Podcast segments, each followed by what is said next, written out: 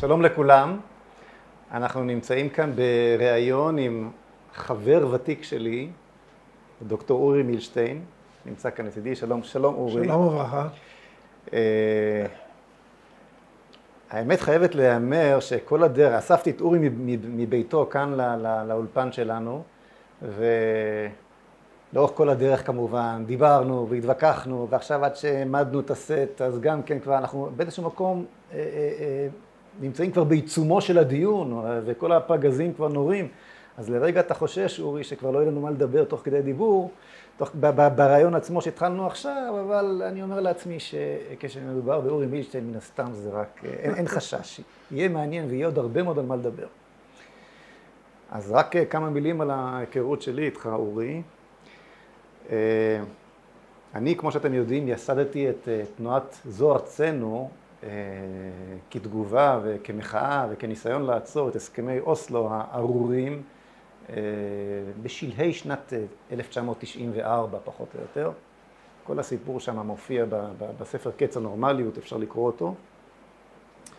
ואחרי חסימות הכבישים הגדולות ומסע חזק מאוד של דה-לגיטימציה נגד הימין ונגד מפגיני הימין, ובוודאי שאחרי רצח רבין, כש, כשכל הימין טוטל לחלוטין, הוא הואשם ברצח כמובן, וטוטל לחלוטין מכל במה שהיא, פתאום מופיע היסטוריון, אינטלקטואל, שדווקא צמח בשמאל, וכותב מי זה באמת רבין. מי היה אותו רבין ש, שהפך להיות אה, איזשהו דגל כזה. ואני קורא, ואני, ואני רואה שיש כאן עסק עם בן אדם מאוד מוזר. עם בן אדם שאומר את האמת ללא מורא, ללא חשש. וכך נוצר, כך אני לפחות הכרתי אותך, ומאז אה, אני לא יכול לומר שאני עוקב אחרי כל מה שאתה כותב, כי אתה לא מפסיק לכתוב. לכתוב. כמה ספרים כתבת עד היום, אורי? אתה סופר? אני יודע, משהו בסביבות 60. אבל חוץ מזה גם כמה אלפי מאמרים. אז זה, זה, זה האיש, אורי מילשטיין, זה הצעיר שיושב כאן לידי, דוקטור אורי מילשטיין, שאני לא יודע להגיד מי הוא הכי ומי פחות, אבל בוודאי בפסגת ההיסטוריונים הישראלים, ההיסטור... בוודאי כהיסטוריון צבאי, אה, ש... איך אומרים, אומרים מקצת, מקצת שבחו של אדם בפניו, אז אני רק, רק אומר דבר אחד, שכבר העסק יובן, העובדה שאורי מילשטיין באופן סיסטמטי מצליח להיזרק מכל הבמות האקדמיות בישראל, מצליח להיות מוכה, מושמץ ומוחרם על ידי הממסד האקדמי הישראלי על כל גווניו. מראה שהאיש הזה פשוט אה, לא מסוגל לשקר ולא מסוגל להתחנף ולא מסוגל שלא, שלא להיות נאמן לאמת כפי שהוא מבין אותה ורואה אותה ומסביר אותה וממסמך אותה ומוכיח אותה, ועל כן, אה, על כן אתה כל כך מעניין אורי. אז אה, קודם כל שלום, שלום, שלום לך. שלום לך. אני מניח שהשיחה שלנו, אין לי, אין לי מושג, יש לי מעט מאוד שאלות שהכנתי, כי אני יודע ששיחה בינינו מן הסתם תתפזר להרבה מאוד כיוונים שלא תכננו אותם, והכל יהיה מעניין, ואני כבר אומר למי שיעשה את העריכה, שיהיה לו פה עבודה קשה להוציא מפה את ה... את ה, את ה אה, את המוצר הסופי מן הרעיון הזה. אבל בכל זאת, אני חושב שנכון שנתחיל עם, ה... אה, עם מפעל חייך, עם עמוד השדרה, עם הגזע שממנו מסתרגים כל, ה... כל הענפים, ותקן אותי אם אני טועה, אבל אני חושב שתורת אה, חייך היא תורת הביטחון הכללית. אתה, מאז שירותך בצנחנים, ובמחלקת ההיסטוריה של צה"ל, הקדשת את חייך למעשה, הפרויקט המרכזי של, של עבודתך היה חקר אה, אסטרטגיית הביטחון של מדינת ישראל.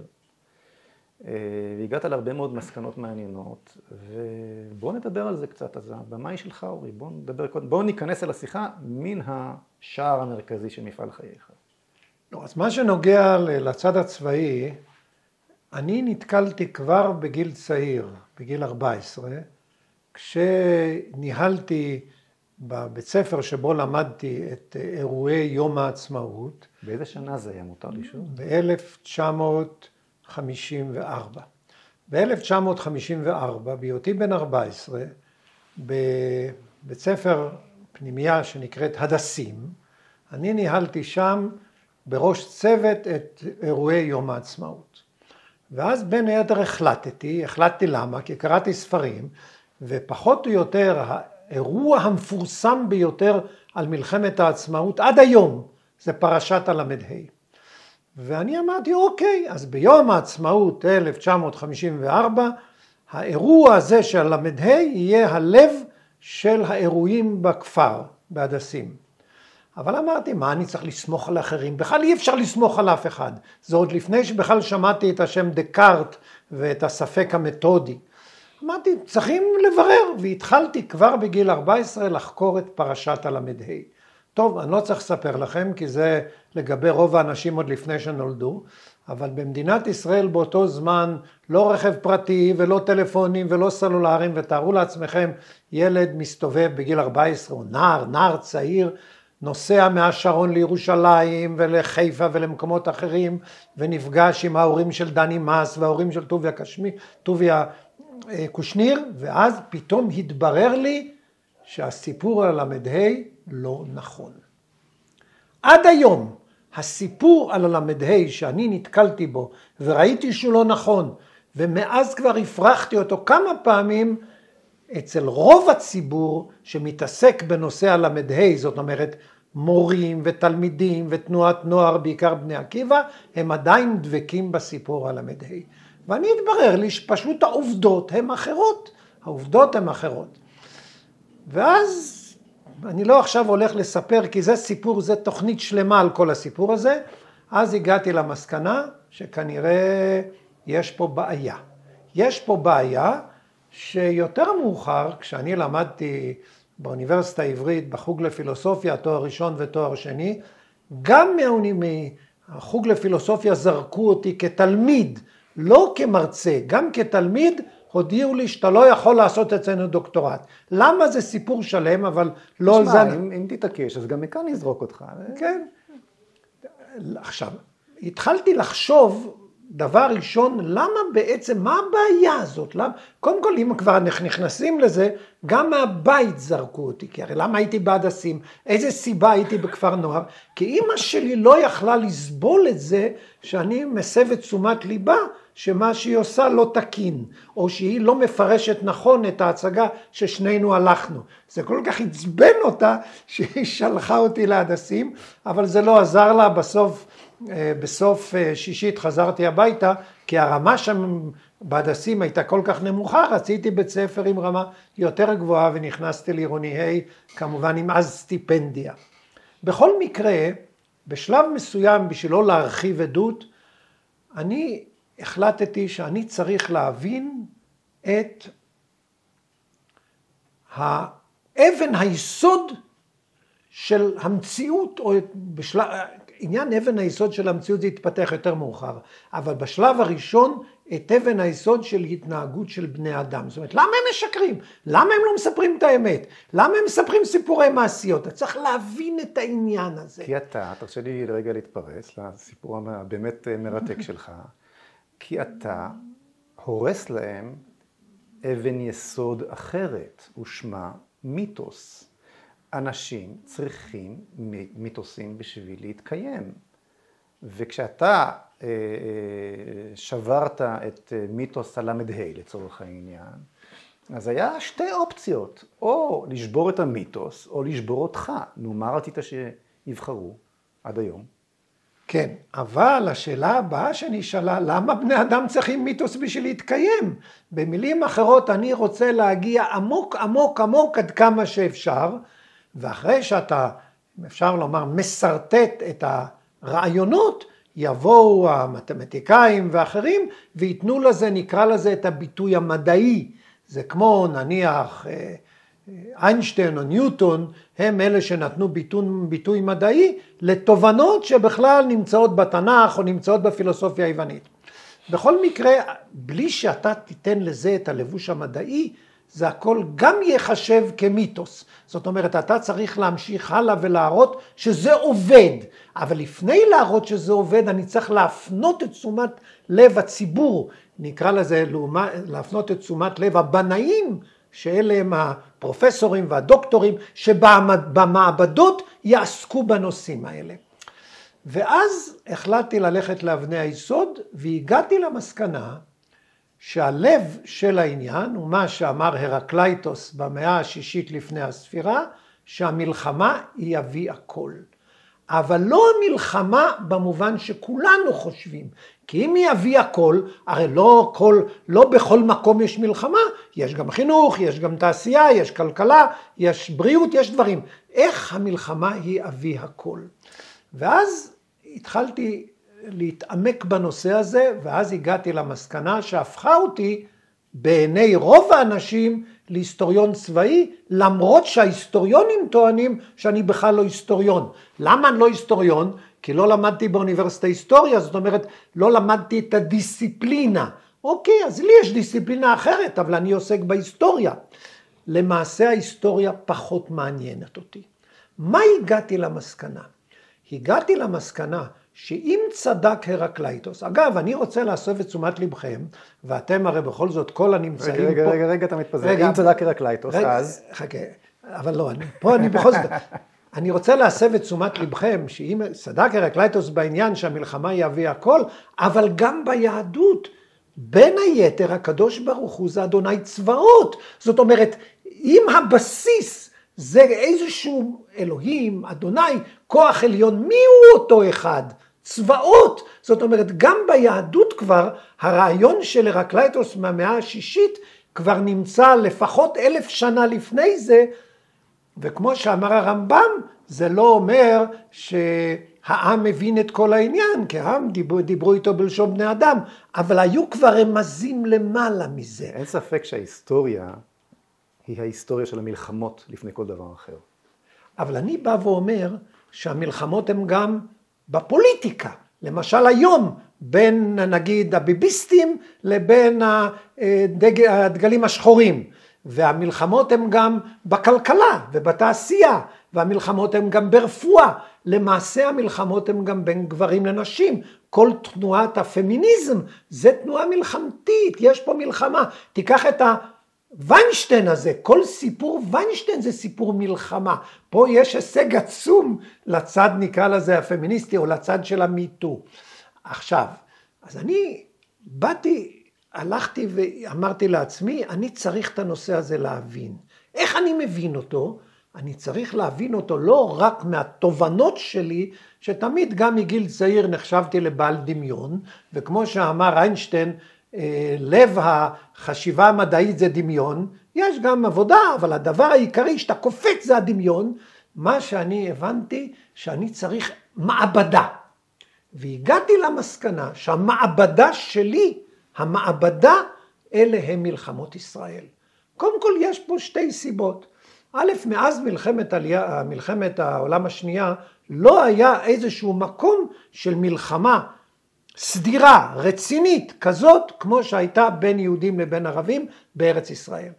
דבר שני, אני פה, אני כאן, ואני גם לא סתם פה כאן, נגיד, כאיזה היסטוריון. אני בעצמי הייתי בצנחנים, והייתי בצנחנים בשנות החמישים, כש-890 זה מה שהיום סיירת מטכ"ל, או רוכב שמיים. ב' יצא ככה, הרי יש uh, השגחה פרטית. ההשגחה הפרטית גרמה לזה כשגמרתי את קורס המ"כים, החליטו בצנחנים, בניגוד לשום תקן בצה"ל, שיהפכו אותי להיסטוריון של הצנחנים. הם החליטו, בצנחנים החליטו. בשנות החמישים לא היה מצב שאם אהרון דוידי או רפאל איתן מחליטים משהו, שיש איזה רמטכ"ל שיכול לשנות את זה. עכשיו, מהרגע שהפכתי להיסטוריון של הצנחנים, עם מכתב, רק מכתב, שחתום אהרון דוידי, תנו לו לראות את הכל, כל הארכיונים נפתחו לפניי, שזה גם כן מלמד דבר מעניין על איך הארגון בנוי בכלל. בכל מקרה, כבר בגיל 19 כל הארכיונים נפתחו לפניי. אני בעצמי השתתפתי בכל המבצעים גם כלוחם. עכשיו, כיוון שכך הייתי צריך בכל זאת גם חוץ מזה שאני היסטוריון צבאי שאין לי תקן בכלל, הייתי צריך גם משהו צבאי, ואז הפכתי להיות חובש קרבי. וכחובש קרבי הייתי גם בששת הימים, גם ביום בהבאת השעה, גם ביום הכיפורים, במקומות הכי קשים. למה? כי איפה נמצא החובש? איפה שכולם נפגעים. ואפילו ביום הכיפורים הייתי, פיקדתי כבר על צוות של פינוי נפגעים. זאת אומרת, אם המח"ט או המק"ד נמצאו אחורנית, אני הייתי קדימה. עכשיו, אני אומר את זה לא כדי שתחשבו שאני גיבור, כדי שאני אראה ממש את הדברים איך שהם מתרחשים. וככה בעצם, כשאפילו היו לי הצעות ללמד בחוץ לארץ, מעבר לשאלה שאני לא רואה את עצמי יורד בשום צורה שהיא, אבל מעבר לזה אפשר להגיד, ללמד בחוץ לארץ וגם בארצה. אמרתי, מה פתאום? נגיד הציעו לי באוסטרליה, ואמרו לי חצי שנה תלמד שם, חצי שנה אתה עושה מה שאתה רוצה, מקבל משכורת פה. אמרתי, אבל אני צריך, המעבדה שלי פה, אני צריך להיות פה. ומתברר, מעניין, שהיחיד שבעצם בדק את מלחמות ישראל בדיקה מעבדתית הייתי אני, ואז לסיכום, הממצאים של המעבדה הזאת שהתפתחו גם וגם שילבתי דברים אחרים ושילבתי מחקרים אחרים אבל פחות יסודיים אבל זה עשו אחרים הגעתי למסקנה שאבן היסוד לא של מדינת ישראל לא של בני אדם אבן היסוד של המציאות המציאות בכלל זה מערכת חיסונית והמערכת החיסונית הזאת קיימת בכל מקום ועכשיו אני אגיד משהו שאני מייחס לעצמי כאדם הראשון שאמר את זה בכלל בהיסטוריה. חוקי הטבע, חוקי הטבע הם המערכת החיסונית על החומר הדומם והחי, אבל נעזוב עכשיו את החי ואת האורגניזם. לאורגניזם יש עוד כל מיני מנגנונים, כמו לנו יש מערכת חיסונית, מזה אני לוקח, אבל מה המערכת החיסונית של האבן למשל? מה המערכת החיסונית של השולחן הזה? המערכת החיסונית של השולחן הזה, אלה הם חוקי הטבע ואני כבר אדגים לכם אותם. הנה אני מנסה לדחוף את השולחן הזה, הוא לא נדחף. למה הוא לא נדחף? כי חוקי הטבע מלמדים שכל דבר רוצה להתמיד, זה חוק ההתמדה שבעצם ניסח אותו ראשון גלילאו ונתן לו את המתמטיקה ניוטון. חוק ההתמדה אומר שאם אתה מנסה להזי, להפריע להתמדה הסטטית של השולחן, הוא יוציא אנרגיה למנוע. כדי שאני אתגבר על זה, אני צריך אנרגיה עוד יותר גדולה. אז זה פרשה אחרת, זה המכניקה של העניין. אבל אני מדבר על חוקי הטבע. החוק הוא זה, מתברר, אני בכלל בעצמי רואה את עצמי פן פסיכיסט. פן פסיכיסט זאת אומרת שגם פה יש נפש, גם פה, בכל דבר יש נפש. מה הם הנפשות? מהי הנפש של הדומם? חוקי הטבע. ואם הוא באמת, השולחן, מבין את זה או לא מבין את זה, מתכוון או לא מתכוון, אני לא יודע. זה אני לא יודע, אני לא יודע אם מישהו ידע, אולי כן, אולי לא, אם אפשר יהיה להתקשר איתם. אבל יש, לו, אבל יש לו חיסון בפני הדחיפה שלך.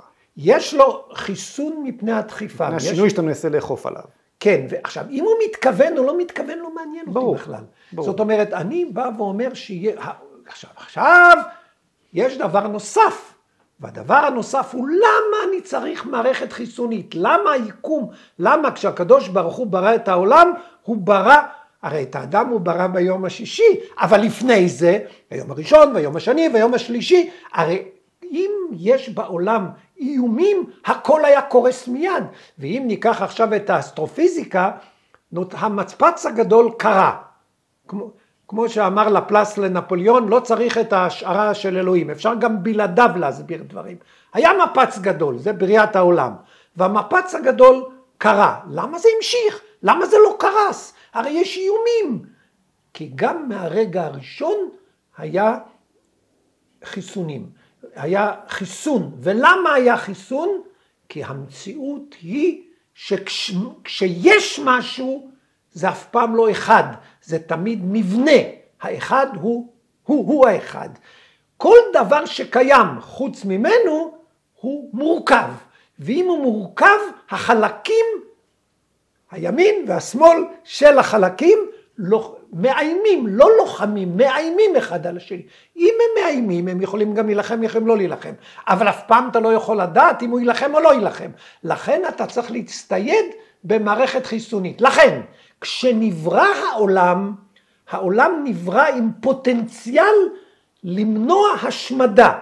והפוטנציאל הזה קיים בכל מקום, וכיוון שבכל מקום, למשל הקורונה, הקורונה של היום מאיימת, היא מאיימת. מה הביקורת שיש לא רק על נתניהו ועל ממשלתו, על כל הממשלות בעולם, שהגעתם בלתי מוכנים. ולמה הגיעו בלתי מוכנים? כי הם לא למדו את עקרון השרידות. הם לא, הייתה להם תובנה שאנחנו בסביבה מאיימת, והדבר הראשון שצריך לעשות כשאדם בא ומנהל מערכת, כמו למשל חברת טבע, כמו למשל מייקרוסופט, או כמו אני יודע מדינת ישראל, או כמו הימין, כמו הליכוד, כשהוא עלה לשלטון. מה, מה הביקורת שלי על נתניהו? ביקורת, לא ביקורת במובן המוסרי, ביקורת במובן התפקודי. נעשה את הראש ממשלה. כמובן, מה שאני אומר עכשיו על בגין, אבל על בגין לא כדאי לדבר, גם זה לא חשוב כל כך עכשיו. נתניהו, הוא האיש החזק, נעשה את הראש ממשלה. מה תפקידך הראשון כראש ממשלה? מי מאיים על הליכוד? ומי מאיים עליך אישית? ואיך הם יכולים לאיים עליך? ומה הם יעשו? כל מה שקורה היום במדינת ישראל וכל המאבק הזה על נתניהו היה צפוי לחלוטין, היה צפוי לחלוטין. אנחנו הבנו עכשיו שתפיסת הביטחון שלך היא נובעת מפילוסופיה הרבה הרבה יותר עמוקה מאשר אה, מהיכן ראוי אה, לתקוף את ה... את ה... אני יודע מה, המוצב של האויב, מימין או משמאל, אלא יש כאן יסודות פילוס... פילוסופיים שפיתחת. ואפשר לקחת אותם באמת אל, אל, אל, אל כל המרחב האנושי וצריך, אבל בכל זאת, אתה דיברת בעיקר על הנושאים הללו של ביטחון ישראל מתוך אה, חקר מלחמותיו, מלחמותיו, ואני רוצה באמת לשאול אותך, איך, תן לנו אולי דוגמה אחת או דוגמה וחצי למקום שבו חוסר ההבנה הזה פוגש את צה"ל, ומביא אותנו למקום אה, שבו, אני לפחות, אני אומר פה את דעתי, לא יודע, מה אתה מרגיש? אני היום, אה, כמי ששירת בצבא, וש... שהמ"פ, שהמ"פ, ושירת בצבא, והיה, אה, והיה ועשה כמה דברים גם בתחום הזה, לא סומך על צה"ל. זה, זה כמעט חילול הקודש לומר דבר כזה, להגיד את זה בשקט. במדינת ישראל להגיד, אני לא סומך על צה"ל, זה, זה, זה, זה, זה חילול הקודש, ממש חילול הקודש, כי אתוס הביטחון הוא האתוס המכונן של מדינת ישראל. מדינת ישראל שקמה לאחר השואה אה, עם, אה, אתה יודע, עם, עם האתוס ש, ש, שחיים גורי וחבריו אה,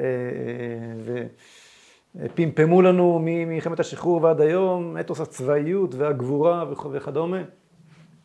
לבוא, וכשאדם שנראה אדם שפוי, לפעמים חושבים שאני כזה, אה, בא ואומר, אה, אני לא סומך על צה"ל, או אמירה אחרת שלי, צה"ל לא מסוגל לנצח מלחמות. צבא מדינת ישראל הוא לא, הוא לא צבא שמסוגל לנצח מלחמות, שזה התפקיד הבסיסי ביותר של הצבא. אז אני רוצה שאתה, אה, אם אתה מסכים איתי, תסביר את זה בכמה משפטים ותן לנו אולי דוגמה או שתיים. טוב. קודם כל, תמיד, כרגיל, השאלה היא למה הוא לא מסוגל לנצח מלחמות, זה הבעיה. זה שצה"ל לא ניצח עד היום שום מלחמה, זה מובן מאליו. אז תגידו, רגע, מה זאת אומרת לא ניצח שום מלחמה? הרי ששת הימים לא ניצחנו? לא צה"ל ניצח. אז כמובן שאנשים אומרים, בסדר, הקדוש ברוך הוא ניצח, אבל הרי העולם לא נברא בניסים, וצריך גם, אפשר לומר, אנחנו צריכים, לבחירה שלנו. מה שקרה בששת הימים, ש-90% מצה"ל תפקד רע. המלחמה נגמרה אחרי שעה. והיא נגמרה אחרי שעה לא בגלל שחיל האוויר היה טוב, אפילו זה לא, אבל נניח שרק חיל האוויר ניצח במלחמה. חברים, לפחות עד היום את המלחמות מכריעים לא מהאוויר אלא מכריעים מהקרקע. אז אם חיל האוויר ניצח והשאר תפקדו גרוע, גם בגבעת תחמושת, גם בתל פחר, גם בעמק דותן, גם בפתחת רפיח, הם תפקדו רע. אז סימן שלא צה"ל ניצח, אבל גם חיל האוויר לא ניצח. מה שניצח בששת הימים זה המוח היהודי. היה יהודי אחד מחיל האוויר בשם יוסקה נאור, שהוא כמה שבועות לפני ששת הימים פיתח את הרקפת, והרקפת היה מתקן שאתה רואה מה הם רואים במקם, אתה רואה מה הם לא רואים, ואתה יכול לקלוט את מה שהם אומרים למפקדות שלהם. בעקבות הרקפת, לפני מלחמת ששת הימים, שינו את תוכנית מוקד של חיל האוויר, שנחשבה בעיני המומחים לתוכנית גרועה, ואני לא אכנס לניתוח, והתאימו אותה לרקפת בצורה כזאת שהצליחו להגיע לשדות התעופה של המצרים בלי שראו אותם באוויר. למה? כי הם טסו במסלולים שהם לא ראו שהרקפת כיוונה אותנו. טוב, זה יפה מאוד, אבל זה יוסקי נאור. וכדי להראות לכם עד כמה הצבא הזה לקוי, לקראת יום הכיפורי, אה, מלחמת יום הכיפורים, יוסקי נאור נזרק מחיל האוויר. למה הוא נזרק? סיפור אחר. אבל הוא נזרק מחיל האוויר. ואחת הסיבות שחיל האוויר תפקד גרוע במלחמת יום הכיפורים, כי אותו בן אדם שהמוח שלו, מה שנקרא לוחמה אלקטרונית, הל"א, הוא נתן לחיל האוויר את הכלי, את הכלי הזה זרקו, אמרו לא צריך אותו בכלל. למה לא צריך? כי אני גמרתי, אני זה בני פלד, גמרתי תואר ראשון בטכניון ואני מבין יותר ממנו. וזה אחד הדברים המצחיקים, זה, זה אפשר להגיד אחד המחדלים הכי גדולים. זאת אומרת, בסך הכל אני עכשיו חוזר לשאלה שלך.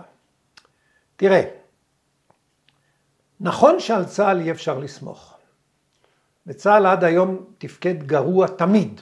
כשאני אומר צה"ל זה מפקדי צה"ל עד רמה של נגיד מח"ט. ממח"ט ומעלה תמיד תפקדו גרוע. התכוונת לומר הפוך, מרמטכ"ל... מרמטכ"ל, כן, או ממח"ט ומעלה, או מרמטכ"ל ומט. כן. מרמטכ"ל ועד מח"ט בערך. בין אלוף משנה לרב אלוף פחות או יותר, שם העסק נגמר באלוף משנה פחות או יותר. התפקוד הטוב היה שדה הקרב. כן. בשדה הקרב, זה חשוב, זה חשוב מאוד שהמאזינים והצופים יבינו את הנקודה הזאת. הנקודה היא שמי ש... שהביקורת היא לא על חיילי קו הדם. ברור. כן, זה לא ברור. זה צריך... לא, ברור אצלי. אני, אני כבר רואה מאיפה יבואו המתקפות, כן, צריך להבין, כן. תראה, מה שקרה בכל קו, מלחמות... קו הדם זה מושג שלך, נכון? כן. מה שקרה משהו. בכל מלחמות ישראל, גם ממלחמת העצמאות ועד, אה, נגיד, ועד יום הכיפורים, אחרי יום הכיפורים, יום הכיפורים זה קו השבר, ואחרי יום הכיפורים גם הלוחמים כבר התחילו להיות עדינים ולא מסתערים. אבל אם אני מדבר עד יום הכיפורים, מה היה לנו? היו לנו שני דברים. דבר אחד היה המוח היהודי. גם בעצמאות וגם אחר כך, מה שהיה לנו זה, נגיד, מה שהיום קוראים start-up nation. זאת אומרת, היו לנו אנשים שהם ביכולתם הטקטית, המחשבתית או הטכנולוגית, נתנו לנו אמצעים להתגבר על האויב. זה צד אחד. אותם אנשים הם לא ניהלו את המלחמות ולא ניהלו את הפוליטיקה. זה דבר אחד שהיה.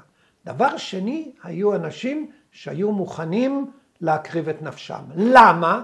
בגלל שתי סיבות. חזון, שהם הלכו בעקבות החזון, ואידיאליזם. מה שקרה אחרי מלחמת יום הכיפורים, קרה מרד בשר התותחים. מה הבינו, נקרא לזה, הלוחמים האידיאליסטים? שאלה שאמורים להוביל את החזון או להוביל אותם, הם נוכלים בכלל. הם לא אנשים שאפשר לסמוך עליהם. אז למה שאני אקריב את עצמי אם יש איזה גורודיש כזה או יש איזה דדו כזה שאין לו מושג מהחיים שלו? מה שאתה אומר עכשיו, מה שאתה אומר עכשיו, שזה מאוד מאוד מאוד אקטואלי. מה שאתה אומר עכשיו מסביר לדעתי את ההפגנות שאנחנו רואים עכשיו בבלפור. בוודאי. כי הרי ה... יש מי שיכנה אותם אידיוטים שימושיים בידי כוחות אחרים, אהוד ברק ואחרים. שמערבבים שם את כל ההפגנות הללו מאחורנית, ובוודאי שגם האלמנט הזה קיים, אבל בוודאי שאנחנו רואים שם מבחינת הכמות ומבחינת ההתמדה אנרגיות אמיתיות של תסכול ומחאה, והאנרגיות הללו נובעות כי נקעה נפשם, או נקעה נפשו של ציבור מאוד מאוד גדול, מן התחושה שהוא מובל על ידי, איך אתה אמרת? נוכלים. עכשיו, כשאני אומר נוכלים, אני לא בא לקבוע כאן מסמרות אם נתניהו הוא נוכל או לא נוכל, אבל בוודאי לא אה, אה, על ידי אנשים שיש להם את הדבר הזה, שנקרא חזון. אני רוצה לספר לך, אורי, אה, אנקדוטה, שדיבר, סיפרתי עליה לא מעט וגם הצלחתי לשחזר אותה מול אמצעי התקשורת, תכף אתה תבין על מה אני מדבר, ולשמוע את הניתוח שלך לאנקדוטה הזאת. אנחנו נמצאים באמצע מבצע צוק איתן, ועבדך הנאמן חבר בוועדת חוץ וביטחון. וכזכור המבצע הזה החל אה, כש... עם, עם ירי של טילים מעזה על, על, על, על מדינת ישראל. ונתניהו, כמו נתניהו, הוא לא יודע מה לעשות, וחושש, וכן כן להגיב, ולא, אז מה עושים כשלא יודעים מה לעשות? שולחים את חיל האוויר, לעשות קצת רעש ועשן. פירוטכניקה של חיל האוויר. בצורה גם שלא תפגע באף אחד וכולי, כולנו כבר מכירים את זה, אין טעם להכביר מילים. אבל זה לא נפתר, וצריך להתארגן. ואז לאט לאט, ויש לה, והלחץ הציבורי גואה, ואיך זה יכול להיות שכל מדינת ישראל משותקת כבר, אני לא יודע מה, שבועיים, שלושה, והלחץ הציבורי אה, גואה. אז צריך לעשות משהו. אז קוראים לצבא, אני נותן לך את התמונה שלי, איך אני צופה במציאות הזאת מתוך ועדת חוץ וביטחון, אחרי שאנחנו כבר מכירים איזה עשרים שנה, אוקיי? אז אני, משהו מן התובנות שלך בכל זאת נושא בתוכי. וכל יום, יומיים, מתכנסת הוועדה, או כמעט כל יום למעשה, מתכנסת הוועדה, ומגיעים סדרה חדשה של גנרלים כדי לדווח לוועדת חוץ וביטחון. למה המדינה היקרה שלנו, עם הצבא הכי טוב בעולם שלנו, עם, עם, הערים, עם הערים האזרחיות שלנו, שבמלחמת השחרור זו הייתה הפעם האחרונה שהם הופגזו. כן, קצת ששת הימים, אני יודע, אתה בוודאי יכול לתקן אותי פה ושם, אבל בגדול, אני כילד ב-67 ישבתי במקלט, לא קרה כלום חוץ מאיזה מטוס של חיל האוויר שנפגע והחליט אה, להתרסק לא הרחק מרחובות. אה, יום כיפור אותו דבר. כלומר, בסך הכל העורף הישראלי תמיד היה מוגן. פתאום העורף הישראלי חוטף... יש הסקאדים של 91. נכון, נכון. זה, אוקיי. אבל בסך הכל אין מה להשוות את תל אביב אה, ללונדון של הבליץ או, או, או משהו כזה, זה בוודאי שלא. בסך הכל צה"ל הצליח להנחיל לציבור את ההרגשה שאנחנו מחוסנים, אוקיי? והנה, לא מול צבאות סדירים ולא מול שום דבר, כל מדינת ישראל משותקת, טילים הזה, ומצפים לאיזושהי תגובה מוחצת, אז כל פעם מגיעים אותם גנרלים ו, ומבלבלים במוח בסגנון אפסנאי שכזה. עכשיו, אוקיי, אנחנו, אנחנו אה, אה, נצטרך להיכנס קרקעית. אז באים לוועדת חוץ וביטחון ופורסים בפני ועדת חוץ וביטחון. עכשיו בואו נבין רגע, מי זאת ועדת חוץ וביטחון? ועדת חוץ וביטחון מורכבת פחות או יותר מערימה של חברות כנסת, ממרץ ומיש עתיד, אוקיי? שעסוקות כל העת בעיקר בחוקים פמיניסטיים למיניהם וכאלה, מן הסוג הזה, לא, לא בדיוק מבינים את הוויית הצבא והמלחמה, בוא נאמר כך. ואמורים לאשר או, או לומר איזה משהו אינטליגנטי מול, ה, מול הגנרלים שמגיעים. עכשיו, מה זה גנרלים? השלב הראשון זה אלופי משנה, תתי אלופים, במקרה הטוב. לאט לאט הדרגה שלהם גדלה. ואז הם פורסים, ואני כל פעם זורק להם שאלות שהן, אתה, אתה, אתה, התגובה שלהם היא בהלה מן השאלות שלי. אבל נעזוב את זה לרגע, תכף תראה בהמשך. הם מקרינים על האמצעים הכי משוכללים שיש, על הקיר את פקודת המבצע. מה הולכת להיות מטרת המבצע? והם מקרינים את הפקודה הצבאית למבצע הכניסה לזה. אני מסתכל על, על פקודת המבצע. עכשיו, אני עברתי בה"ד 1, ואני למדתי מה זה פקודה צבאית. הם מקרינים את הפקודה הצבאית על, ה, על, ה, על, זה, על הקיר. ואני לא רואה את פקודה. מטרה, מטרה, מטרת המבצע, אני רואה סיפור של בערך עמוד.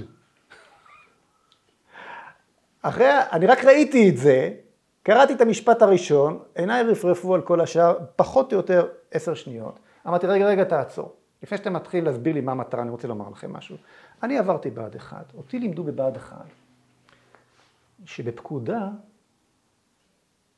ב- ב- ב- בסעיף שנקרא המטרה, אסור שיהיו יותר משמונה מילים. אני רואה פה שמונה מאות. ומה שאני מבין מזה, שלמבצע שאתם עכשיו מביאים לנו, אין מטרה. עכשיו, טוב, הם כמובן דחקו אותי לשוליים והמשיכו לדבר על זה. אבל שיא השיאים היה כאשר תל אביב כבר הופגזה אה, במשך כחודש וחצי. תל אביב, זה לא התחיל מיד עם תל אביב למיטב זיכרוני, בהמשך. תל אביב כבר מופגזת למעלה מחודש ימים. תל אביב, העיר שאמרו תמיד, אם היא תופגז, אנחנו נשטח את עזה והכל ייגמר. תל אביב מופגזת. ועכשיו כבר מגיע לוועדת חוץ וביטחון, סגן הרמטכ"ל, אייזנקוט, אה, שעכשיו מתחילים לבשל אותו, אם אתה שם לב, בתור המחליף של גנץ, הבובה על חוט הבאה שאמורה להדיח את נתניהו תהיה כנראה אייזנקוט. תשים לב שהתקשורת מבשלת את, הדמו, את הרמטכ"ל הבא, הם לאט לאט משגרים את כל הרמטכ"לים. כי בינתיים הוא נהיה רמטכ"ל אחרי זה. הרמטכ"ל אגב היה גנץ, הרמטכ"ל של של, ה, של הדיזסטר הזה היה גנץ. לא ראיתי אותו פעם אחת בוועדת חוץ וביטחון אגב. לא ראיתי אותו בכלל לאורך כל המבצע. הוא התחבא באיזשהו מקום וידע יפה מאוד אה, אה, אה, להרחיק ממנו כל דבר ש... ש... הוא ידע, הוא הבין שהוא בברוך ו... ו... ועדיף לא להיות בעין עדשה. אז הגיע סגנו אייזנקוט. מגיע אייזנקוט במלוא, במלוא הדרו, ובינתיים כל הפקודה הגדולה הזאת של השמונת, של השמונה מאות מילה, או כמה שלא היו שם, כן, אה, אה, שינתה ייעוד. אם הייעוד מלכתחילה היה להשמיד את הטילים, פתאום הוא הפך להיות להשמיד את המנהרות. פתאום התברר שיש גם מנהרות, צריך גם אותן להשמיד, כן? זה היה מין מישמש, מישמש מוזר שכזה. ועכשיו הדיווחים לוועדת חוץ וביטחון היו דיווחים ש... אה, ש תכליתם הייתה לומר כמה, כמה מנהרות גילינו, כמה מנהרות אנחנו משערים שיש, כמה מנהרות השמדנו, מאיזה כיוון השמדנו ואיך משמידים מנהרות, והכל היה דרך הטכניקה וה, וה, וה, והאפסנאות של המנהרות. ובא אייזנקוט ונתן נאום שלם על מנהרות, ועוד פעם, יושבות כל הילדות הללו ממרץ ומיש עתיד ועוד כמה אה, מומחים גדולים מהכנסת, בוועדת חוץ וביטחון, מנסים להבין על מה הוא מדבר, מאיפה בכלל פה להתחיל ולהבין מה שהוא אומר. ואני יושב בערך במרחק, כמו שאנחנו חושבים עכשיו ליד אייזנקוט, ושותק ומחכה לרגע שאני אוכל, ואני, ואני, ואני מרגיש שאני מתפוצץ. תל אביב מופגזת חודש ימים, אתה מבלבל לי במוח על מין, מין הרצאה אפסנאית שכזו. ואז נתנו לכל אחד לא, דקה או שתיים לשאול שאלה. טוב, לשאול שאלה את אייזנקוט אחרי הנאום הזה. מדינת ישראל במלחמה, למען השם, כן? זאת הוועדה שאמורה אה, לפקח מטעם, מטעם החברה האזרחית על הצבא, להבין. ואז אני פונה לאייזנקוט, שמגיע שעתי, אחרי שאני שומע את כל השאלות הדביליות ככה, ששואלים אותו, ששואלות אותו כל ה... מגיע, מגיע הדקה שיש, ש, שמוקצבת לי. ואני אומר לו, אה, אדוני סגן הרמטכ"ל, אחריי מנהרה אף פעם לא רדפה. זה לא ענייני כמה מנהרות יש, כמה מנהרות אין, זה תסגרו, זה עניינכם שם בצבא בדרגים הרבה יותר טכניים. אני לא, אותי לא מעניין אם יש לך, אם יש שבע מנהרות או שבע עשרה מנהרות. ו, ו, ואני, ואחריי מנהרה אף פעם לא רדפה. יש לי לך שאלה אחת קטנטנה. ותענה לי בבקשה ב, ב, ב, במילה אחת. כן, לא, במילה אחת. הוא מסתכל עליי, נהיה, נהיה שקט. מסתכל עליי אזנקוט, אני אומר לו, תגיד לי בבקשה, סגן הרמטכ"ל, כן? תגיד לי בבקשה, מי האויב? אתה יכול להגיד לי מי האויב? וזה היה מחזה שלא יאומן. הנה עומד סגן הרמטכ"ל במדינת ישראל, באמצע מלחמה שעריה הראשיות מופגזות, בתוך ועדת חוץ וביטחון, אחרי נאום של שעה, ו... פוער את פיו ומחוויר, ולא מסוגל להגיד מי האויב. אתה מחייך. עכשיו, תשמע, אם, אם הייתי מספר את הסיפור הזה סתם כך, סביר להניח שאף אחד לא היה מאמין לי. אבל אחרי כמה שנים, זה הרי היה בתוך ועדת חוץ וביטחון, שם אין אה, תקשורת, אין מצלמות, אין הקלטות, אין כלום. אחרי כמה שנים הגעתי לוויכוח אה, מול המצלמות של אברי גלעד בתוכנית הבוקר של ערוץ השני זה היה. מה קרה? צה"ל גילה מנהרה בעזה והשמיד אותה. רצה או לא רצה, אני לא יודע, בתוך המנהרה היו כמה אה, אה, אה, מפקדים של הג'יהאד האיסלאמי. ו... ו... והם נהרגו. אז צה"ל מיהר להתנצל, או כמו להתנצל, אחר כך אמרו, לא, זה כן היה התנצלות, זה לא היה התנצלות. בתכלס התנצל, כמו שעכשיו הם הקפידו לא להרוג את החוליה, שבה, לא, צה"ל מיהר להתנצל. אני תקפתי קשות את ההתנצלות הזו, אה, והביאו אותי שם להתעמת מול מי שמייצג את האסכולה הצה"לית הזו, הבוטחת, המפורסמת וכולי. אה, אה, הביאו גנרל מפורסם, עתיר קרבות, בשם גיורא ענבר, כאזרח, אזרח מול אזרח. ואני בשלי והוא בשלו, ובסוף אני אומר לגיורא, בסוף נמאס לי, כמו שקרה לי כמה שנים קודם לכן בוועדת חוץ וביטחון, ואני אומר לגיורא ענבר, אתה מוכן לענות לי בבקשה לשאלה אחת, בדיוק כמו ששאלתי את אייזנקוט. אמרתי לו, תגידי בבקשה, מי האויב? המנהרה או החמאס? ואותו פרצוף שתיארתי שעשה לי אייזנקוט בוועדת חוץ וביטחון, כששאלתי את השאלה הזאת מי האויב, פתאום אותו פרצוף עושה עכשיו גיורא ענבר. אתה מסתכל בפנים שלו, וזה מוקלט, יש, כל עם ישראל ראה את, את, את הוידאו הזה. פתאום הוא פוער את פיו, ונתקע לו איזה תרנגול הודו באמצע הגרון, והוא מחפש את נפשו למות, פחות או יותר. אה, אה, אה, מי האויב?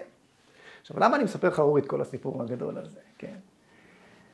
כי אתה ניתחת את מערכת הביטחון עד לשור... ואת כל הקונספציה עד לשורשי נשמתה הפילוסופית, במובן הבאמת אה, מעורר, מעורר אה, הערכה ומעבר לזה. אבל אני תמיד שואל את עצמי, הרי בסופו של דבר, הבעיה של אייזנקוט במבצע צוק איתן, לא הייתה שלא היה לו את היכולת לחסל את החמאס. הוא לא ידע מי האויב. וכשאתה לא יודע מי האויב, אתה כמובן לא יכול לנצח אותו. כלומר, הבעיה כאן היא לא בעיה צבאית. היא, היא, היא עוד הרבה לפני כן, היא בעיה של זהות.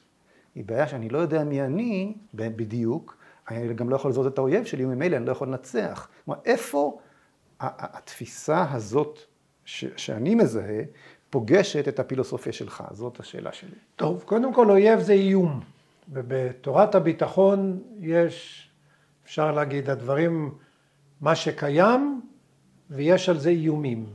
והאיומים גם קיימים, ואתה צריך מתוך הדברים הקיימים לבדוק מה מאיים עליך.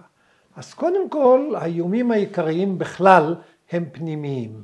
גם על האדם הפרטי, הבודד, האיום העיקרי, רוב האנשים הרי מתים, או כל האנשים מתים. וממה הם מתים? בעיקר מכל מיני דברים של לב, כבד, מוח, זאת אומרת מסוגים שונים של קריסה פנימית. האיום העיקרי הוא פנימי. ואז כשאתה שואל את עצמך מי האויב, זה בעצם מה הכי מאיים עליך. אז אתה מקדיש תשומת לב בעיקר למה שמאיים עליך שאתה מודע לו. מה רוב האנשים מקדישים תשומת לב? לבריאות. עכשיו ישנה המדינה. ובמדינה יש דברים פנימיים ודברים חיצוניים, ויש מישהו שמנהל אותה. עכשיו המנהל, זה שמנהל אותה, מי מאיים עליהם? הדבר הראשון שמאיים עליהם זה לא מי מאיים על המדינה, אלא מי מאיים עליי כסגן רמטכ"ל שרוצה להיות רמטכ"ל, או כאלוף שרוצה לקבל תפקיד.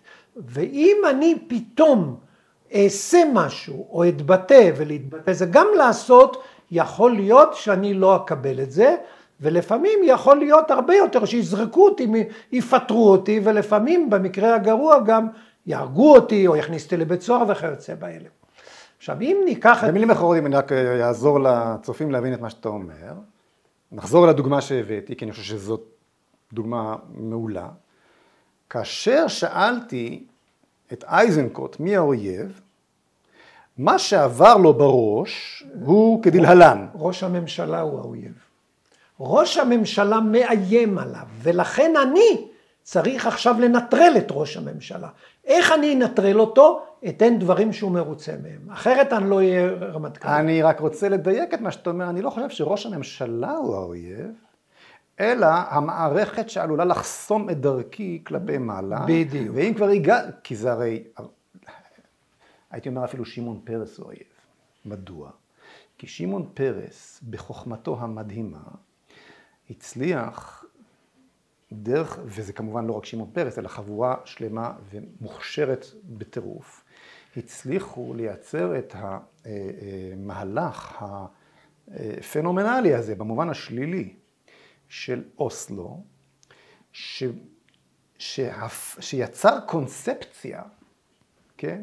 שמולנו אין אויב אלא פרטנר, ושאם ניסוג, ושאם נוותר, ושאם נחלק וכולי, וניתן את עזה, הרי כל אוסלו היה עזה ויריחו תחילה. ואם אני עכשיו אראה בחמאס את האויב, שהוא הריבון בעזה, ולא במנהרה את האויב, הרי שהשמדתי את קונספציית אוסלו. אם נכבוש את עזה, השמדתי את קונספציית אוסלו, וכל הקונספט הזה של אוסלו קרס, ואני אהיה האשם ולכן לעולם לא אהיה רמטכ"ל. עכשיו, כל זה לא עובר לאייזנקוט בראש ברזולוציה שאני עכשיו אמרתי אותך, ואני גם לא חושב שהוא עד כדי כך אינטליגנט כדי לייצר את הרזולוציה הזאת בתוך תוכו. הוא בכל אופן לא מודע. אבל, אבל, באינטו, אבל באינטואיציה זה לגמרי ברור שאני עכשיו משרת קונספציה, זה לא ראש הממשלה, זה הרבה יותר ממנה, ולכן, ולכן, נתקע לו, נתקע לו תרנגול בגרון, כן, סליחה, תמשיך. תראה, הבעיה העיקרית היא למערכת הביטחון... אז אתה אומר, אבל האויב, האויב זה מי שמאיים עליי, על אייזנקוט. כן. כן. עכשיו, זה, כמובן... זה, זה מחבר כבר בין הדברים, נכון? הדבר הראשון שכשבני אדם מקבלים החלטה, זה שאני לא אשלם מחיר. עכשיו, אני לא אומר שזה מאה אחוז. כן. ויש כאלה שמוכנים להסתכן, ויש כאלה שהם אידיאליסטים. אז תגיד, הם... אנחנו משוגעים? אנחנו משוגעים? בין היתר. כן. אבל הם, תראה, לפי עקומת גאוס, הקבוצה הזאת שהיא אידיאליסטית היא מיעוט קטן. כמו שהקבוצה המוכשרת מאוד עם איי-קיו הגבוה מיעוט קטן. רוב האנשים הם לא בקבוצה הזאת, ורוב האנשים, גם אלה שנמצאים למעלה הם לא בקבוצה הזאת, כי יש מסננת, ואותם אנשים שאומרים את האמת, הם בשלב מסוים מסתננים. ואז מגיעים למעלה אנשים, נקרא לזה בינוניים. עכשיו, האנשים הבינוניים האלה, חלקם מאוד אינטליגנטים. אבל למה הם אינטליגנטים? לתחכומים. זאת אומרת, למשל, אם אתה לוקח את ברק או את נתניהו, אין ספק שהם אנשים אינטליגנטים. זאת אומרת, מבחינת ה-IQ, יכול להיות שהם עולים עליך ועליי בכמה דרגות. אלא מה? אותם אנשים הם דואגים כל הזמן לשרידותם האישית.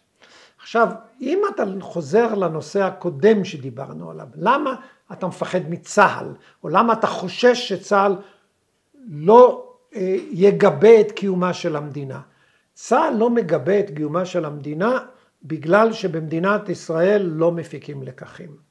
ולב ההיסטוריה האנושית, אפשר להגיד לב, לפי הדרמיני, הדרוויניזם, לב הקיום שמפיקים לקחים.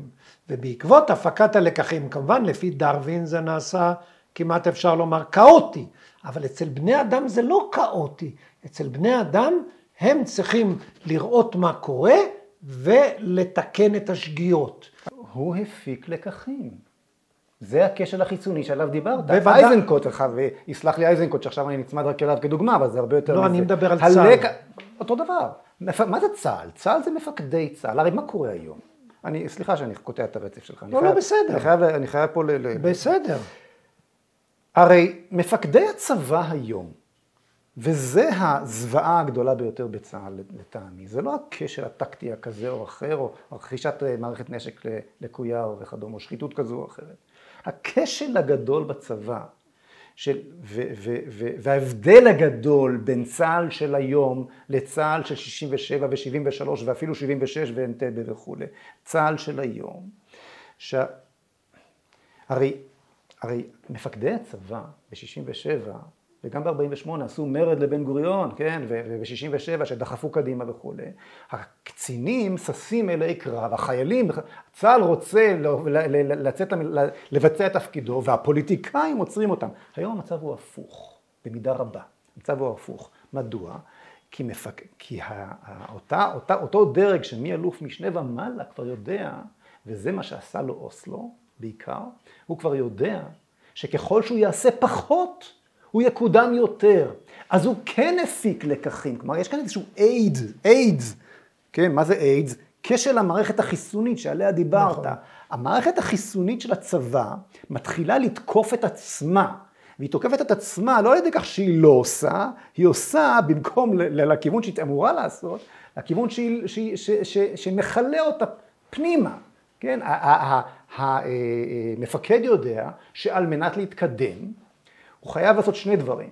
קודם כל, לא, לא לנער את, את, את, את הספינה עם איזה רעיונות, רעיונות גדולים, כמו אותו אה, ממציא של, של המערכת ש, שציינת קודם, אבל הרבה מעבר לזה, הוא גם לא אמור ליזום, הוא אמור, לא אמור לסוס אלי קרב, הוא אמור לשמור על השקט, אותו רפש של, של ז'בוטינסקי, הוא אמור לא לעשות על, על, על מנת להתקדם, ועוד דבר שהוא אמור לא לעשות, הוא לא אמור לחבוש לראשו כיפה סרוגה. טוב, זה, בוא נעזור עכשיו. אבל זה אותו עניין. זה, בוא, זה בוא, בסופו של דבר, כי הכיפה הסרוגה נתפסת על ידי הצבא כמשהו שמעבר לדרג מסוים מאיים עליו, ולכן כדאי מאוד להיפטר ממנה בדרך אם אתה אכן רוצה להיות uh, קצין בכיר ביום מן אבל זה נושא נפרד באמת.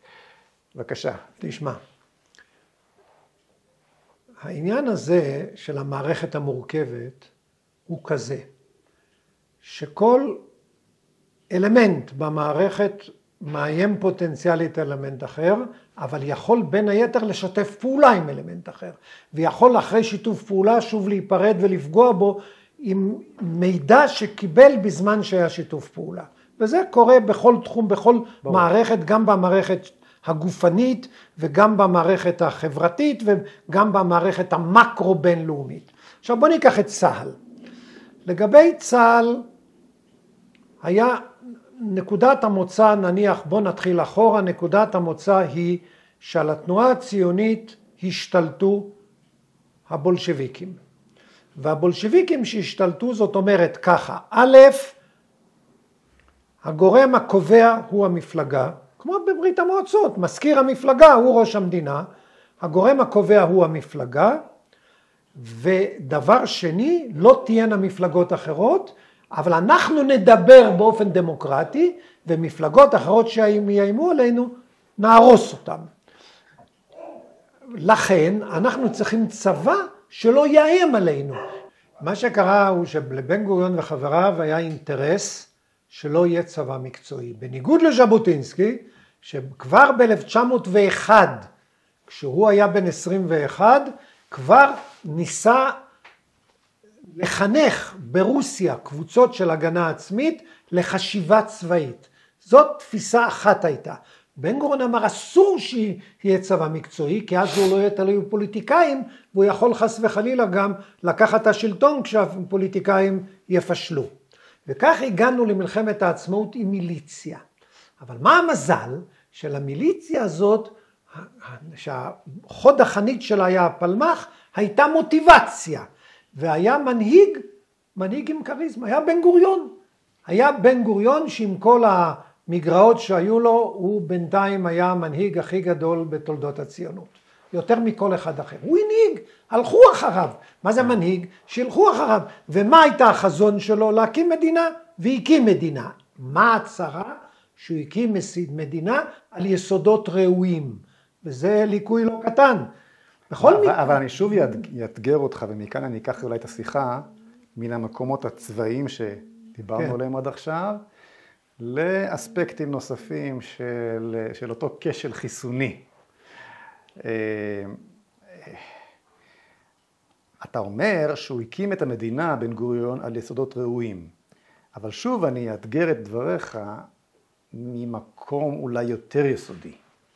ואני מסכים איתך שהיסודות היו ראויים, זה ברור. אני חושב שהבעיה המרכזית שנוצרה לבן גוריון וחבריו, למעשה לציונות, עם הקמת המדינה, הרי המטרה הייתה הקמת המדינה, מרגע שהוקמה המדינה נגמרה המטרה ונגמר החזון. אז נכון שעל גלי או על תנופת החזון של שנות ה-30 וה-40 עוד רצנו קדימה עד שנות ה-60, אולי תחילת שנות ה-70 אפילו, אוקיי? אבל זה נגמר. אותה, כמה אפשר להתקדם ללא מטרה? וכך נוצר מצב, דיברנו על זה בדרך הנה, yeah. כן. זה, וזאת הנקודה שאליה אני רוצה להוביל אה, ולשמוע את דעתך. וכך נוצר מצב שאחרי מלחמת יום כיפור, כשגוש אמונים הוביל את אה, סבסטיה וההתנחלויות ביהודה ושומרון, רבים בהתיישבות העובדת ואפילו בשמאל, נעמי שמר, כן, חוגן שמר, אה, ראו בבני קצובר וחבריו, בחנן פורת זיכרונו לברכה וחבריו, את אה, אה, נושאי הבשורה של המשך התנופה הציונית. ונתנו לכך את מלוא תמיכתם. ראית באותו, באותה תמיכה את משה שמיר מצד אחד ואת אנשי השמאל הכי מפורסמים מצד שני. נתנו לכך את, את, את תמיכתם. ולמרבה ה... למרבה הצער, שם זה נעצר, בהתנחלויות זה נעצר.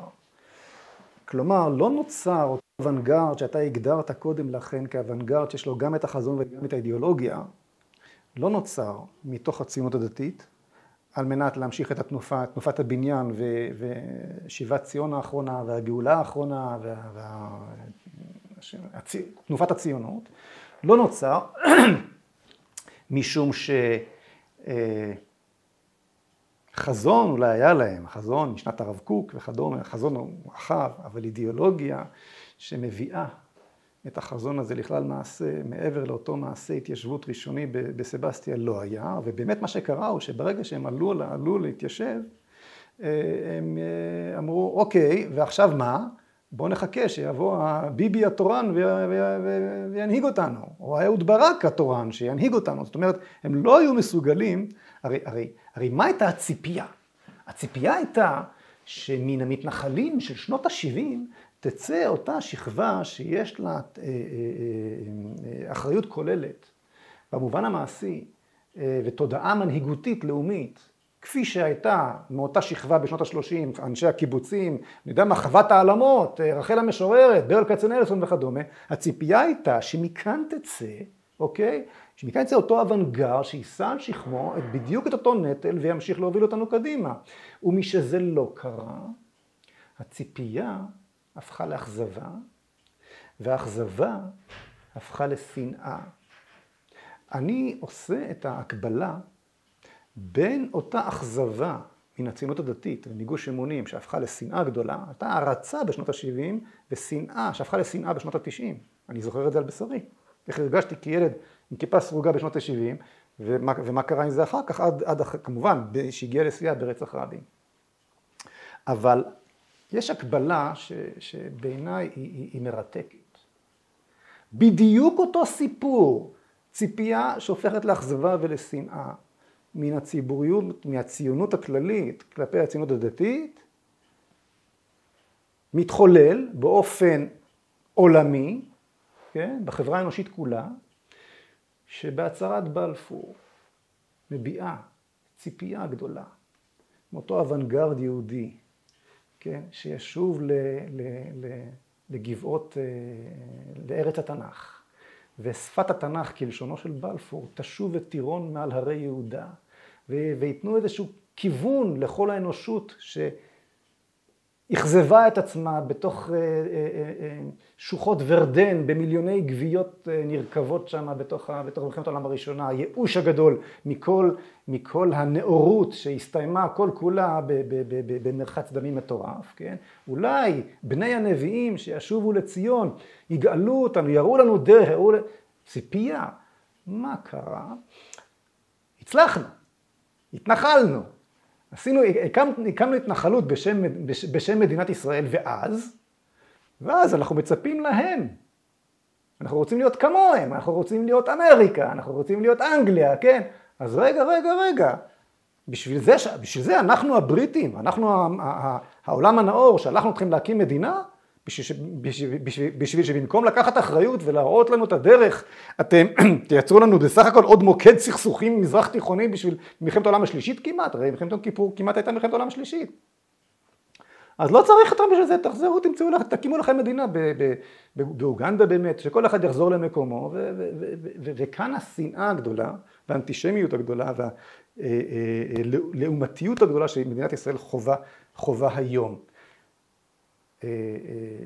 איך אתה לוקח את כל מה שאמרתי לך כאן עכשיו? איך אתה מתרגם את זה מתוך שפת השרידות והכשל החיסוני שאתה מדבר עליו? טוב, לגבי בן גוריון, מה שקרה אחרי מלחמת העצמאות, שהיו רבים שלא האמינו שהמדינה בכל זאת תחזיק מעמד.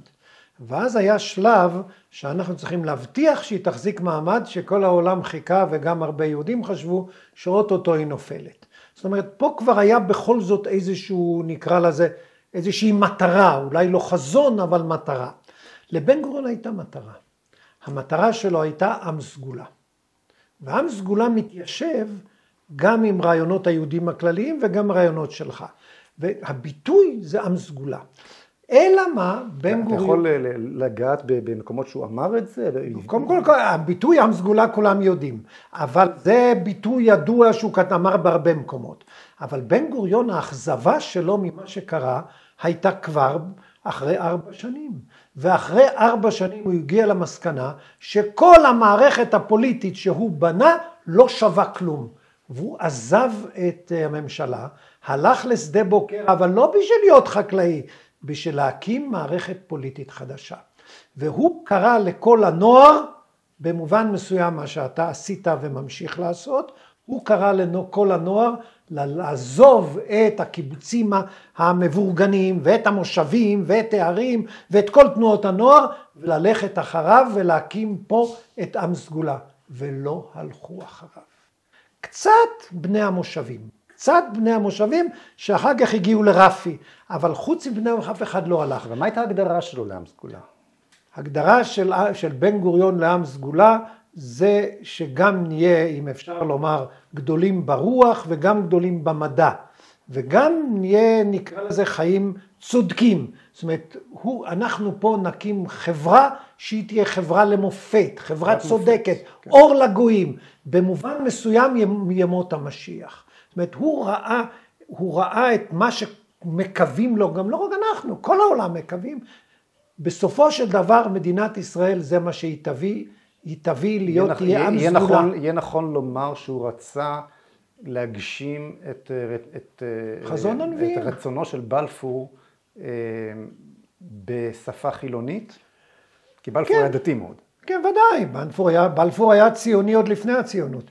זה עוד לפני זה, זה גם הצד הדתי שלו, בוודאי, כן. אחרת אולי לא היה נותן את הצהרת בלפור. ברור. אבל... בין... לא, אני שואל כך, אני שואל, אני, אני בכוונה מחדד כי זה מרתק אותי העניין הזה. אתה אומר שהר, שבן גוריון הבין שאין תכלית למעשה הציוני ללא בשורה. לא, הוא הבין שהוא טעה. הוא הבין שמה שקרה זה מדינה מושחתת. אני נפגשתי ש, איתו. שזו לא, שלא זו הבשורה שאמורה להיות. אני נפגשתי ברור. איתו, הוא אמר לי את זה, הוא אמר לי שהממשלה מושחתת. תחשוב, מי היה, מי היה בעיניו מושחת? אשכול וגולדה. אשכול וגולדה שעד היום נחשבים לסמל בעיני נקרא לזה הדגלים השחורים הם מושחתים ואם ראשי ממשלה כאלה וממשלה מהסוג הזה שלפני יום הכיפורים אין סיכוי למדינה ואז הוא סיכם בני ימות במדינה יהודית. כשנכדי ימות, אמר לי בן גוריון, לא תהיה מדינה יהודית כבר. פה הוא טעה, אבל לא זה מה שחשוב שהוא טעה, אה, כי גם כשאדם חולה מאוד, הוא יכול עוד להמשיך אה, לשרוד די הרבה כן. זמן, אי אפשר לדעת מתי ימות, כי זה אה, המערכת החיסונית עוד מנסה לה, להמשיך.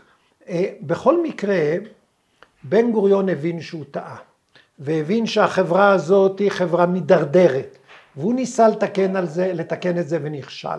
חוד החנית של בן גוריון הייתה התנועה הקיבוצית, והיא הסתאבה.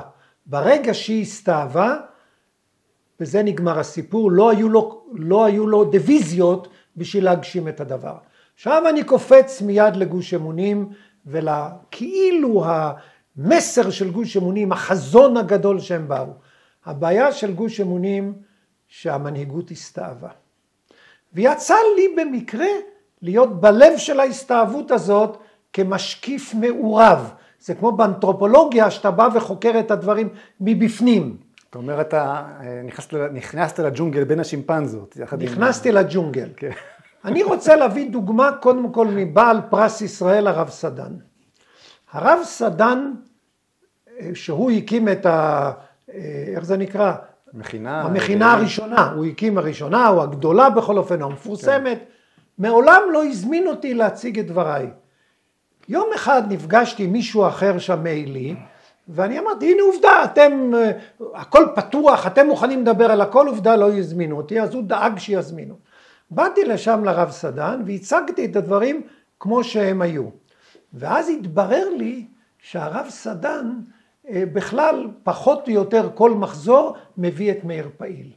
ובעצם רב סדן שהיה מעוניין להיות בקשר טוב עם צה"ל, וכמו שאתה אומר שמאל, אז במקרה הזה שמאל, זה מבחינת הרב סדן זה צה"ל, הוא לא, הוא לא אה, הגדיר את זה כשמאל, הוא רצה להיות בסדר עם צה"ל. אז הוא לא רצה שאנשים ביקורתיים כמוני יציגו בפני התלמידים ליקויים. אז כל הזמן הוא הביא את מאיר פעיל, והוא הסביר לי, אנחנו מביאים את מאיר פעיל, ואנחנו מביאים... זה היה הניסיון הראשון שלי איתם. עכשיו בא הרב טל. אני הוזמנתי ביום השנה הראשון של יום העצמאות, אחרי רצח רבין, לתת את הסיפור המלא בדיוק לפני חניכי הישיבה הגבוהה בנווה דקלים של הרב טל. ואני טענתי שצריך לחדש את כתיבת התלמוד. תחשוב, בא יהודי חילוני וצריך לחדש את כתיבת התלמוד. מה זאת אומרת? יש בתלמוד בעיה. אין מסכת ביטחון, עוסקים פה ושם ביטחון, אין מסכת.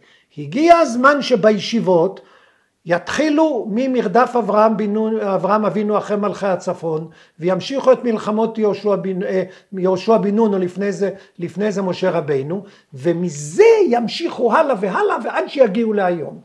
אמר לי הרב טל מאה אחוז פה אנחנו נעשה את זה פה בנווה דקלים. טוב תכננו והכל והכנו צוות וכולי וכולי ושום דבר וכלום. ואז פתאום הוא אומר, אבל אם בעצם את זה, אז לימודים חילוניים, אולי פסיכולוגיה, אולי סוציולוגיה. ואז הגיע הרב, אמרנו, מה שמו השלישי, שהזכרנו אותו קודם? מדבר על הרב אבינר. אמרנו, מה? הרב אבינר. אבינר.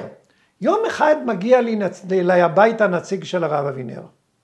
הוא אומר לי, דוקטור מילשטיין, הרב אבינר החליט להקים, אה, אה, לא ישיבה אלא אמרנו איך זה הישיב... אה, מכינה. מכינה למצביעים, מכינה למצביעים, והיינו רוצים שאתה תהיה ראש הישיבה. עכשיו הבן אדם שבא יש לו גם שם, משה חסדאי. בא אליי משה חסדאי הביתה ואמר לי הרב אבינר שלח אותי בשביל שאתה תהיה ראש הישיבה, לא בצד הדתי, בצד ברור. מצביעים. אני מחכה, מחכה, מחכה, ושום דבר לא. יום אחד אני פוגש את מוישה אה, חסדאי זה, ואני אומר לו, תגיד לי, איפה הישיבה למצביעים? אומר לי, ומה שהוא אמר לי, מספר את כל הסיפור, כמו שאמרתי לך בנושאים הצבאיים, באלוהים נמצא בנקודות הקטנות, לא כללית שהם, שהם, אה, שהם הסתאבו, מספר את סיפור ההסתאבות. כשצה"ל נודע לו, זה מה שאומר לי אבין אה, חסדאי, כשצה"ל נודע לו שדוקטור מילשטיין הולך לה, להקים ישיבה למצביעים, צה"ל ריכז את כל ראשי הישיבות של המכינות ואמר להם ככה, אם אתם הולכים עם דוקטור מילשטיין, אנחנו עוצרים את התקציבים וסוגרים את הישיבות. במילים אחרות, הכסף עיוור אותם. ולמה חרב בית המקדש הראשון? כי כמו שאמר, לא כמו שאמר הרמב"ם, הרמב"ם אמר שחרב בית המקדש כי הם לא למדו צבא ו- וכיבוש ארצות, אבל מה אמר ירמיהו הנביא? בגלל השחיתות, בגלל הכסף, ואותו דבר עמוס הנביא, מספיק, גם הרמב"ם חשוב, אבל גם ירמיהו חשוב. והחבר'ה האלה נעשו מושחתים. זאת אומרת, נעשו מושחתים, אנחנו לא עוסקים בזה ולא עוסקים בזה, כי צריכים להיות בסדר עם מי שמזרים את הכסף. אתה יודע, אנחנו נמצאים היום, אה, בדיוק מלאו השנה, 15 שנה לחורבן גוש קטיף, שבו ישבה ישיבת נווה דקלים של הרב טל. ואני הזהרתי את הרב טל ואת כל האנשים, יסלקו אתכם משם אם אתם לא ת, ת, ת, תתחילו ללמוד איך צריך לנטרל את כל האיומים על גוש קטיף. ויותר מזה, אבל, אבל בעיניי אורי, האשמה היא חמורה עוד פי כמה. כי מה זה גוש קטיף? רילוקיישן. מה זה גוש קטיף? אבל זה היה הגורם שממנו הייתה הציפייה לייצר את אותה אינטלקטואליזציה של, של תורת הביטחון. נכון. רק משם זה יכול היה לבוא. וכשהם, וכשמה שנאמר לא רק ברמב"ם ו- ואצל הנביאים, אלא בתורה עצמה, כי השוחד יעוור עיני חכמים ויסלף דברי צדיקים. כן, זה לא שוחד שהרבנים האלה קיבלו כסף לכיס. ודאי? שלא. אבל ברור שהמציאות שה, הזאת, שכל המפעל חייהם יושב על תקציב מדינתי, ומי, שמח, ומי שמחזיק את התקציב הללו הוא מי שהשרידות שלו, כלומר כוח התנע שלו, לא מוכן להיות מופרע, נכון. לכנס נגד אורי, אז אנחנו כבר מבינים על מה אנחנו מדברים, אבל אתה יודע מה, מכאן אני רוצה לחז... לעבור אולי, אנחנו כבר מדברים פה, זה לא יהיה פשוט להוציא... להוציא תוכנית אחת שלמה מכל, הש... מכל השיחה הזאת, אז בואו בוא אני רוצה לסיים אולי בנושא אחד שמאוד מעניין אותי בזמן האחרון לגביך. שמתי לב שאתה בתוך המארג האינטלקטואלי שלך התחלת לתת מקום לחקר המקדש. מגיעה אליי הביתה הגברת הזו, איך קוראים לה? אופירה הלוי. אופירה, לראיין אותי על המקדש, ואני רואה שזה, ואני רואה שזה מופיע תחת הכות... הסדרת כתבות שתחת הכותרת אורי מילשטיין. נכון. אז תסביר לי בבקשה, מה נפל עליך אורי? מה, מה, מה, מה, מה, מה מג... תרש... אני חשבתי שאני המשוגע היחיד, כן, או ראש למשוגעים, אתה יודע, מה אתה במקדש? טוב, אז ככה, קודם כל, הרי אנחנו אומרים שהקדוש ברוך הוא עושה השגחה פרטית. אז קודם כל הקדוש ברוך הוא שלח אליי את אופירה. רגע, אני מבין מדבריך שאתה בכלל מאמין באלוהים. קודם כל נתחיל מזה. אתה רוצה עכשיו שנעסוק בזה? לא, אבל... אבל לא, זה, לא, בסדר, זה, אין לי בעיה, אני מוכן אתה, לעסוק בכל דבר. אתה בן אדם חילוני, אתה מגדיר, מגדיר את עצמך כאדם חילוני, אתה, אתה באת מבית חילוני, אפילו שמאל, עד כמה שאני מבין, ו, ואתה מדבר בקלילות שכזו על הקדוש ברוך הוא ועל השגחה פרטית. אז בכל זאת, תן לי איזה קמצוץ של... אני סיפוק סקרנות, מה, אני מה, מה הגעתי למסקנה שאין שום סיבה לחשוב שהאינטליגנציה שקיימת גם מתחת לבני אדם לא קיימת מעל בני אדם. אין, הגיונית. אנחנו יודעים שבעל... כמו, כמו שיש את השולחן, לשולחן הזה אינטליגנציה, יש גם... לא, עזוב את השולחן, כמו שהכלב אינטליגנטי, וכמו שיש בעלי חיים כמו קופים, שהם מאוד, שהם עושים גם מכשירים כל מיני, כן. ואז אנחנו מגיעים לבני אדם. אין שום סיבה לחשוב שאין משהו מעלינו. ואם יש משהו מעלינו, התחלתי לחשוב, עכשיו מצד שני יש כל מיני... אה, מחקרים ותיאוריות ודברים על המוח. הבת שלי עכשיו גמרה דוקטורט בנושא הזה אפילו. אז יש, הטענה היא שמה, איך פועל המוח? המוח פועל בכל מיני זרמים חשמליים שמאפלים כל מיני דברים וזה עובר הדברים החשמליים. מה זה דברים חשמליים? זה אנרגיה. זאת אומרת, יש אנרגיה מסוג שאנחנו חלק מזה יודעים והרבה לא יודעים כי רוב האנרגיה זה אנרגיה חסויה כמו שרוב החומר זה חומר חסוי. יש אנרגיה שעוברת פה. ואז שאלתי את עצמי בעקבות אלברט איינשטיין אם הוא בא ואומר שהכל או אנרגיה או חומר וחומר זה בעצם אנרגיה מוצקה ואנרגיה זה חומר מאוד מאוד לא מוצק ואם מצד שני במוח הצד האינטליגנטי הוא אנרגטי אז האנרגיה האינסופית היא אלוהים. זאת המסקנה שאני הגעתי. ובית המקדש? עכשיו, אם, עכשיו נחזור לבית המקדש. ושוב זה חוזר לעסקי האנרגיות, האנרגיות והחומר. יש תופעה, והתופעה הזאת אין ויכוח עליה. אגב, כשאני עוסק עם, עם אופירה, ואופירה מפרסמת, היא לא עוסקת בבית המקדש. הפרויקט שלה הוא הר הבית ולא נכון, בית המקדש, נכון. וצריך להדגיש את זה, כי בית המקדש זה רק ל... אפשר להגיד, דיברה תורה בלשון בני אדם, צריך לתת לבני אדם עגל זהב, אז בית המקדש זה עגל זהב. אם בכלל משהו זה, זה לוחות הברית, ובית המקדש זה המקום שבו נמצא לוחות הברית. אבל גם לוחות הברית זה לא הדבר, הדבר עצמו הוא הטהור ביותר, אבל בני אדם צריכים משהו בכל זאת להאחז בו. עכשיו אני באתי ואמרתי ככה, יש תופעה, ויש תופעה שיש מקום שנקרא הר הבית, שהמקום הזה הוא המקום הכי מסעיר בעולם, והוא המקום שבו נולדה הנצרות, והוא המקום שאליו הגיע האסלאם ועלה לשמיים עם, אה, עם מוחמד ועם, ה, ועם החמור שלו או מה שהיה. וגם היום סביב בית המקדש, אפשר להגיד סביב הר הבית מתנהלים כל הדברים. ואז באתי ואמרתי לעצמי ככה, בהחלט יש אפשרות שאם יש כוח עליון, אנרגיה עליונה, שהיא, אה, אפשר להגיד, בראה את העולם, או לפחות במונחים האנרגטיים, היא יצרה חומר מוצק מתוך עצמה, אז בהר הבית נמצא החלק הטהור ביותר, האנרגטי ביותר, האלוהי ביותר, אה, מאשר בכל מקום אחר, שגם שם יש אנרגיות. ואם זה המקום, זה בהחלט כדאי לקיים על זה שיח. ואם נקיים על זה שיח, יכול להיות שזה בכלל יביא אותנו לימי המשיח. אה, אתה משאיר אותנו עם... אה, המומים. המומים. האמת היא שאותי לפחות, אולי קצת פחות המום, כי אני אה, אה, מוצא את עצמי הוגה בנקודות הללו, כידוע לך לא, כידוע לך לא מעט. אה, אני יכול לומר לך, ברגע של הדממה הזאת שהגענו אליו, שכשדיברת עכשיו על, ה, על המוח ועל בית המקדש, על הר הבית. על הר... לא, אתה, בעיניי זה, זה, כמובן שבנקודה הזו ההשוואה לעגל הזהב היא מקפיצה אותי, אבל לא חשוב, זה לא, זה לא העניין. אה, מהו המוח?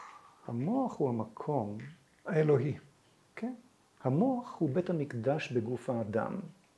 המוח הוא המקום שבו המחשבה פוגשת את המעשה, שהרוח הופכת לחומר. יצא לי בחיי האישיים לא מעט להתעסק עם מוח, משום שבני נפגע פגיעת, פגיעה מוחית קשה מאוד, בתאונת דרכים שיצא ממנה בנס, וגם אה, אה, מכיוונים נוספים, וה... אה, ההקבלה הזאת שנגעת בה עכשיו, בין המוח לבין הר הבית, כשאם תבדוק קצת את כתביו של ניוטון שהולכים ומתפ... ומתפרסמים בימינו. עזרא הראל, אתה מכיר אותו, הוא בכלל מפיץ את זה בארץ. ישנה גם גברת נוספת שחוקרת את הנושא הזה. אתה רואה שהוא מוצא במידות של בית המקדש בדיוק את הפרופורציות האלוהיות שמאפשרות את אותו חיבור בין, בין, בין חומר לרוח. וכשאדם כמוך, שהוא בוודאי אה, אינטלקטואל אה, משכמו, משכמו ומעלה, מגיע בכוחות עצמו למסקנות שכאלו, זה מאוד מאוד מרגש. אותי בכל אופן, ואני חושב ש... שנעצור כאן. אז תודה רבה. תודה. היה שיחה שלא הייתי מעלה, לא, לא הצלחתי לדמיין עד כמה שהיא תהיה מעניינת. טוב, תודה. תודה רבה.